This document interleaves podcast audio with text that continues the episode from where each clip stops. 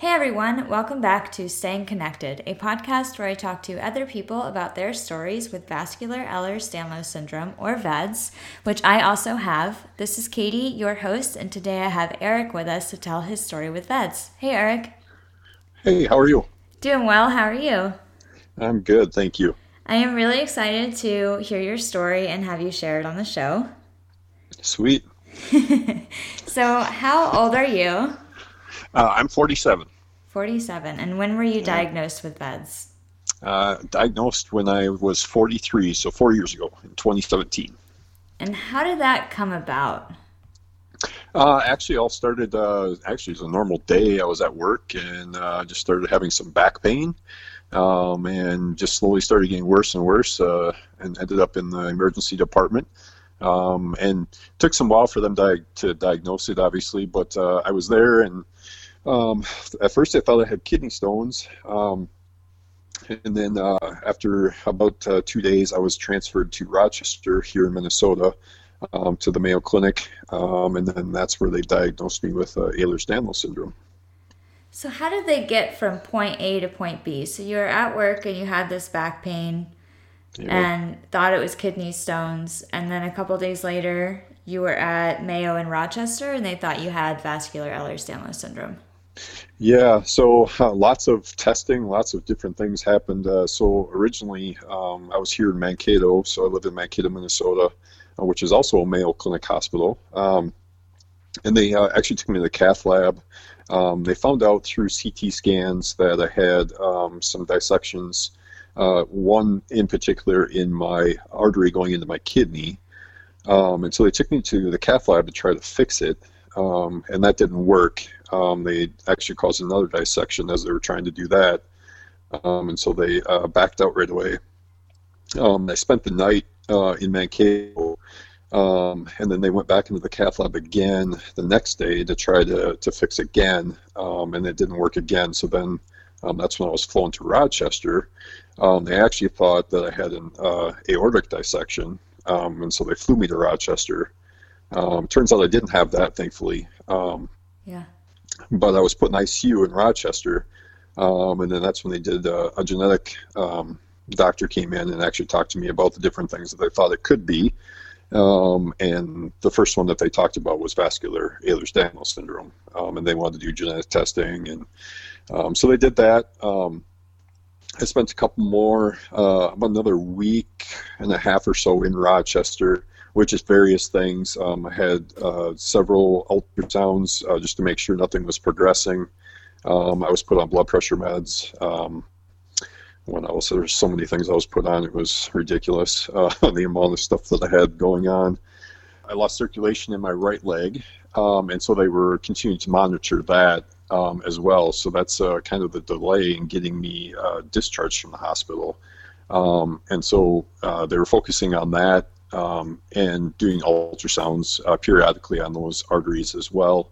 Um, and then once uh, you know they kind of gave me the all clear to go home, um, I went home, and at that point I wasn't uh, the genetic testing hadn't come back yet, um, and so I had a follow up appointment with a geneticist. Um, it was probably I would say a week and a half to two weeks later. It took some time to get that uh, testing back. Um, and so I went back down into Rochester uh, to the Mayo Clinic, and then they uh, informed me that I had vascular uh, Ehlers-Danlos syndrome. So when you were in the hospital and they came yeah. to you and like where the geneticist talked to you about the possibility of vascular Ehlers-Danlos syndrome, was that something that you had ever heard of? Like when they explained it to you, did it make sense, or was that like a completely foreign idea that, that it's something that you could have? Yeah, complete foreign language. I had no idea. Had never heard of it before. Um, so I and at that point I was um, heavily medica- medicated too. So uh, just explaining it to me, I was like, sure, yeah, whatever. I mean, just do it. I, I don't think the reality actually set in for me at that point that you know this is that big of an issue. I guess. Mm-hmm. Um, you know, I just thought, oh, it's just uh, you know something that I have to worry about, but never to the extent that I thought I would have to worry as much as I do. Um, so yeah, I clearly did not know how what it was at that point. And then when you went back for the appointment and you got your genetic confirmation, yep. did it sink in then, or what did that feel like? Um, I think it sunk in a little bit. Um, I I think I was still um, in shock, I guess, or um, not really thinking that you know, can this really be me that's happening to? Um, I was such an active person um, before this happened. Um, I used to run half marathons. I used to do a lot of 5Ks. I did a lot of um, physical activity. So for this to happen was, uh, to me, just seemed like now what do I do? Um, I lost basically my whole um, everything that I used to do. I had to change my whole lifestyle. Um, I, you know, I, they finally told me, you know, you can't run anymore. You can't do this. You can't lift weights. You can't, um, you know, lift your kids. Um, all those things just, you know, were told to me right there on the spot, and I was just like, really? Um, and so, yeah, it was definitely a shock. Yeah, that's it. That's got to be a huge shock. How old were your kids at that point? Oh boy, let's see. Hannah would have been ten, um, and Emily was five. And did they get tested? Yes, they both got tested. Yep. And do any of them have have VEDS too?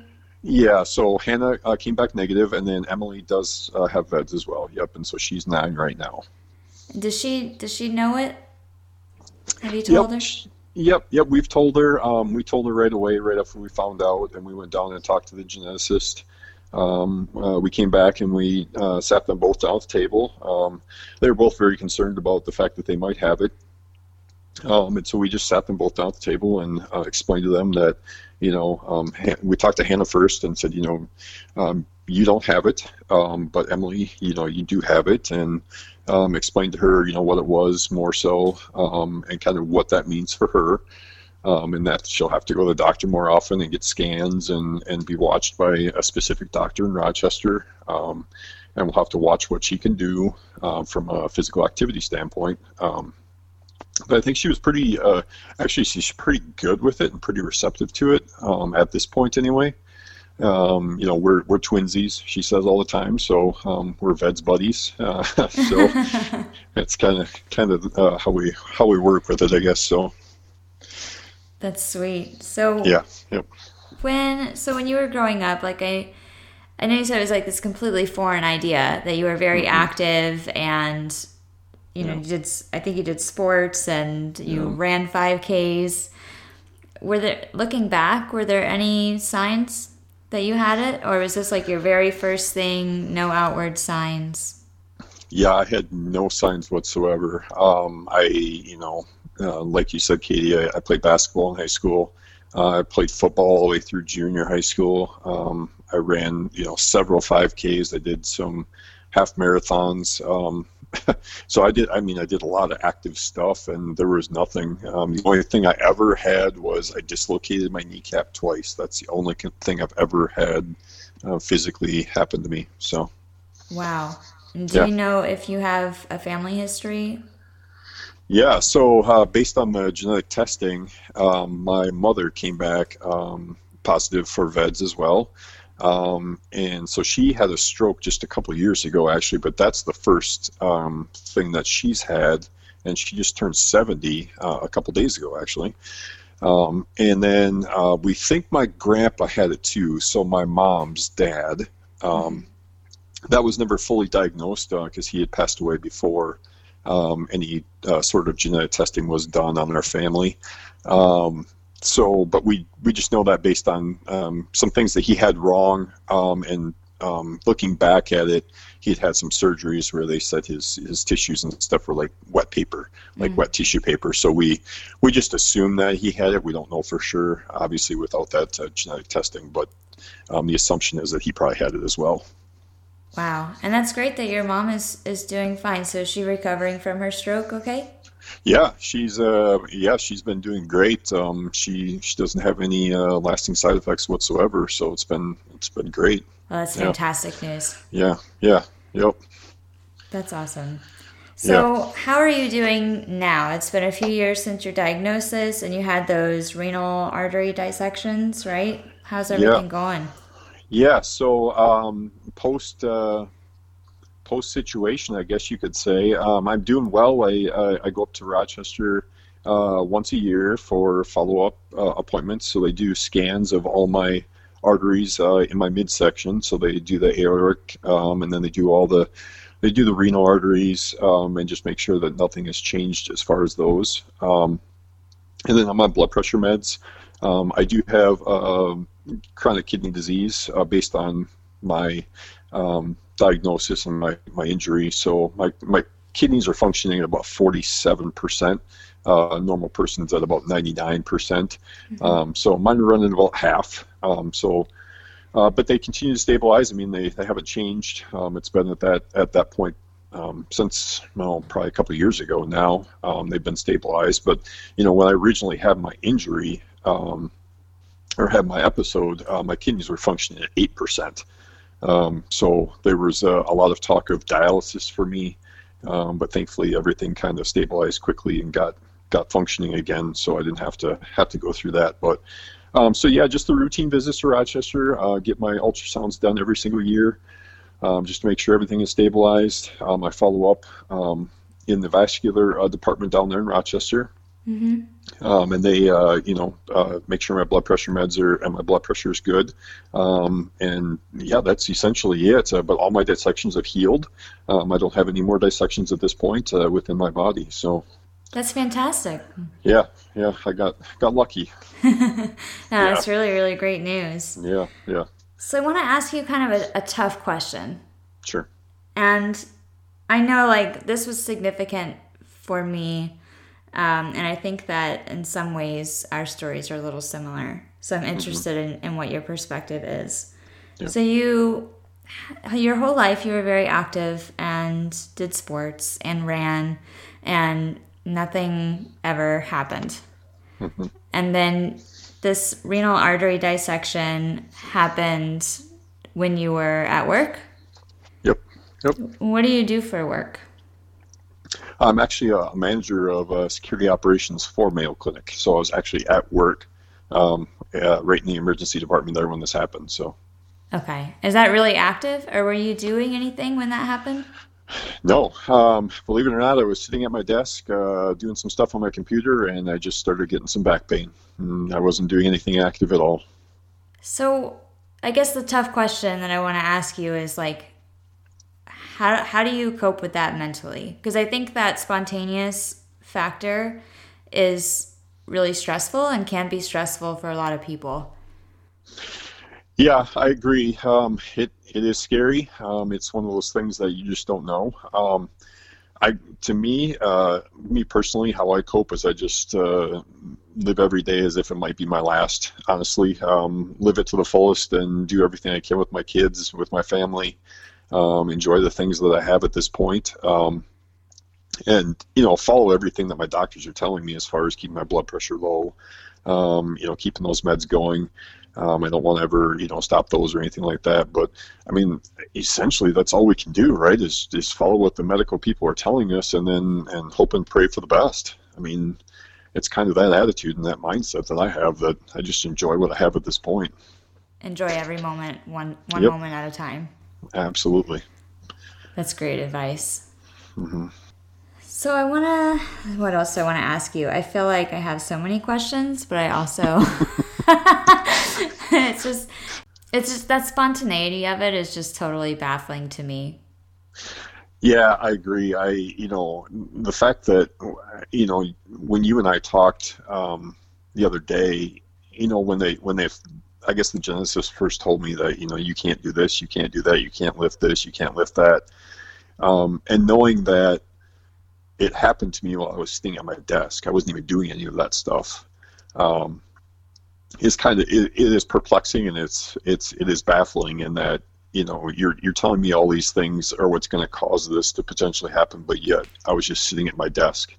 I wasn't even doing any of that stuff, so it's like the spontaneity and you know spontaneous stuff that can happen is it is it's truly uh, baffling that it can happen at any point you know i mean we've i'm sure you've read the articles too where you know um, just from sneezing could cause a rupture or it could cause different things to happen and it's like just sneezing it, it's totally baffling and it's totally perplexing and, and downright scary to be honest with you yeah so. i think downright scary is a is a good way to put it Yeah. for sure.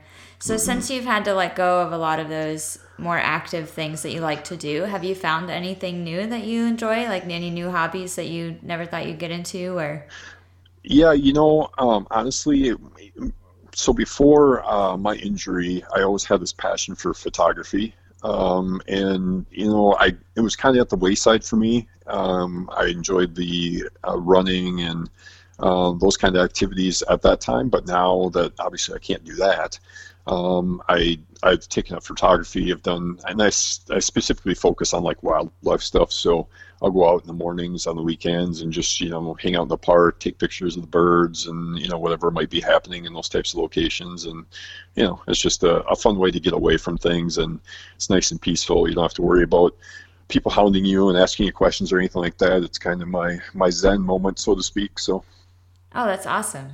So that was something that you did enjoy prior, but then you just got more into it. Yeah, yeah. I mean, I had a camera and everything. I didn't do it as much, I don't think, um, as I do now, um, just because I, I enjoyed the running and stuff. Um, but now this has kind of been my focus and my way of kind of um, de-stressing from everything and, and getting away, so to speak. So, Yeah, that's really great. I also want to ask you too. So your daughters are few years older now than they were when they were diagnosed. How do you handle the diagnosis as a family? Like both yours, your diagnosis, and your younger daughter's diagnosis. Like, is there a is there a secret to managing that to where the kids don't feel like I don't know how to ask this question right. yeah, Um, yeah. Yeah, no, I know what you're saying. Um, you know, it's, I think we've all, I want to say we've all kind of gotten the understanding that, you know what, there's going to be certain things that Emily and I can't do. Um, and we just focus on doing things that we can do. I guess is is kind of the the bigger picture for us. Um, you know, we know that you know what, uh, Dad and Emily are not going to be able to run 5Ks or be able to do those types of things. Um, you know, we still go on family bike rides. We still do stuff like that. We just obviously not the the more aggressive stuff. We just can't do those things, and we get that. So we've just changed kind of our our focus as a family as far as you know we go camping more um, you know that's a laid back type activity there's nothing um, that we have to worry about so much with that just those little things like that um, that we focus on as a family so that we don't have to um, worry as much about um, potentially hurting Emily or I. Yeah. And do you do anything special with the school? Yeah, um, so Emily does have a plan uh, in place for that, so they're fully aware that she has VEDS. Um, Sarah, my wife, actually teaches up at the school, so that helps as well. Um, and then, um, so yeah, they, they have a plan in place, um, and we actually, um, I guess Sarah and I, and then several other families within uh, Mankato here area actually started a, a little fundraiser. We call it uh, Chilling for a Cure. Um, it's every uh, February where we help raise funds for different organizations uh, that we all are kind of uh, dealing with. We've all got rare diseases. It's kind of interesting that this one little school has uh, so many different people with uh, different um, diseases, I guess you so to speak. But um, so yeah, um, we do fundraisers and stuff like that, and um, raise money for for our organizations that we're helping out. So Oh, that's awesome. That's called Chillin' for a Cure. yep, yep. Very cool. I think I read some statistics somewhere at some point that like one in 10 people or one in 20 people maybe have a rare disease Yeah, or something. So it's really cool that, that y'all are doing that. yeah, yeah. It's it's fun. We love doing it. So And and I'm wondering too, like when you were diagnosed, so it was back in 2017. hmm Like what what was out there? Like what what did they tell you? um, honestly, uh, they didn't tell me much. Um, there was some stuff out there, but um, you know, the the geneticist just basically um, said, you know, you're going to have to watch your blood pressure, uh, the no lifting, that type of thing. But other than that, that was all that you know my geneticist knew about it. Um, you know, they gave us the the safety letter that were you know the emergency letters to have in our possession. Um, so you know, if we get hurt, we're considered an emergency no matter what. Um, but that you know that was basically it. Um, I was, you know, when I was in Rochester, I was seen by so many different uh, specialists. Um, I had vascular following me. I had surgery following me because of the the uh, dissections. They thought maybe I was going to have to have surgery. They weren't 100% sure.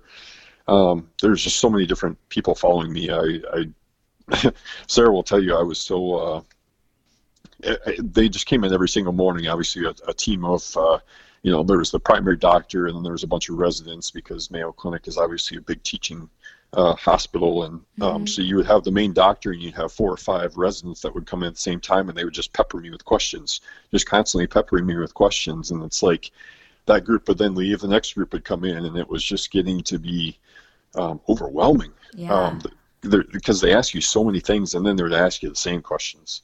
Um, and I think that you know honestly is probably one of the the hardest things is you know when you have these episodes and you get put in hospital and you just you don't know what's going on with yourself. Um, and then you've got all these people asking you all these different questions, and you're wondering, well, what are they thinking, and what are you thinking, and what is it that I have, and you know, I know, sometimes they don't have a clue as to what's going on with you, but um, it's just it's so so interesting, um, but yet obviously scary as well um, to know that this is even out there. I had no clue. Yeah. That is scary. Mm-hmm. I think I had an ER appointment, not an ER appointment, an ER visit. Not long after I was diagnosed, a few months later, I had a, my first big mini stroke. And it was that time where I came in and I was telling one of the nurses what I had, and she just looked at me totally shocked and she's just like, That just sounds like something out of a horror movie. Is that real? Mm-hmm. And I was like, yeah. I'm like, Yeah, it's real. I'm sorry to inform you. it was hard. I mean, it was just like yeah. you're processing all of these emotions. You're going through mm-hmm. your own emergency at that time, and nobody around you really knows um, what you're dealing with, and it's just it's heavy.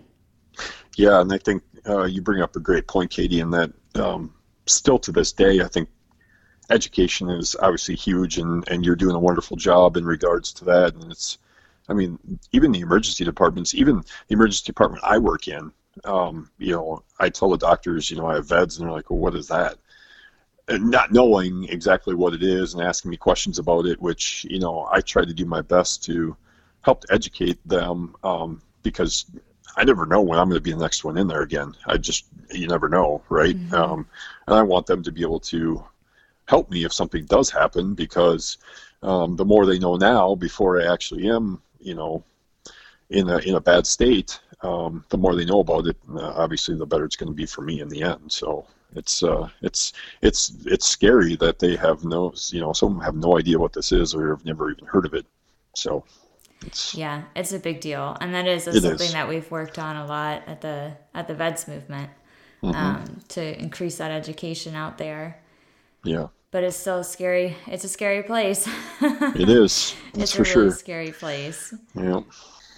So, if there was any piece of advice that you could give somebody who's like listening to this podcast and it's the first time that they are realizing they have VEDS or they just got diagnosed, um, what would that be?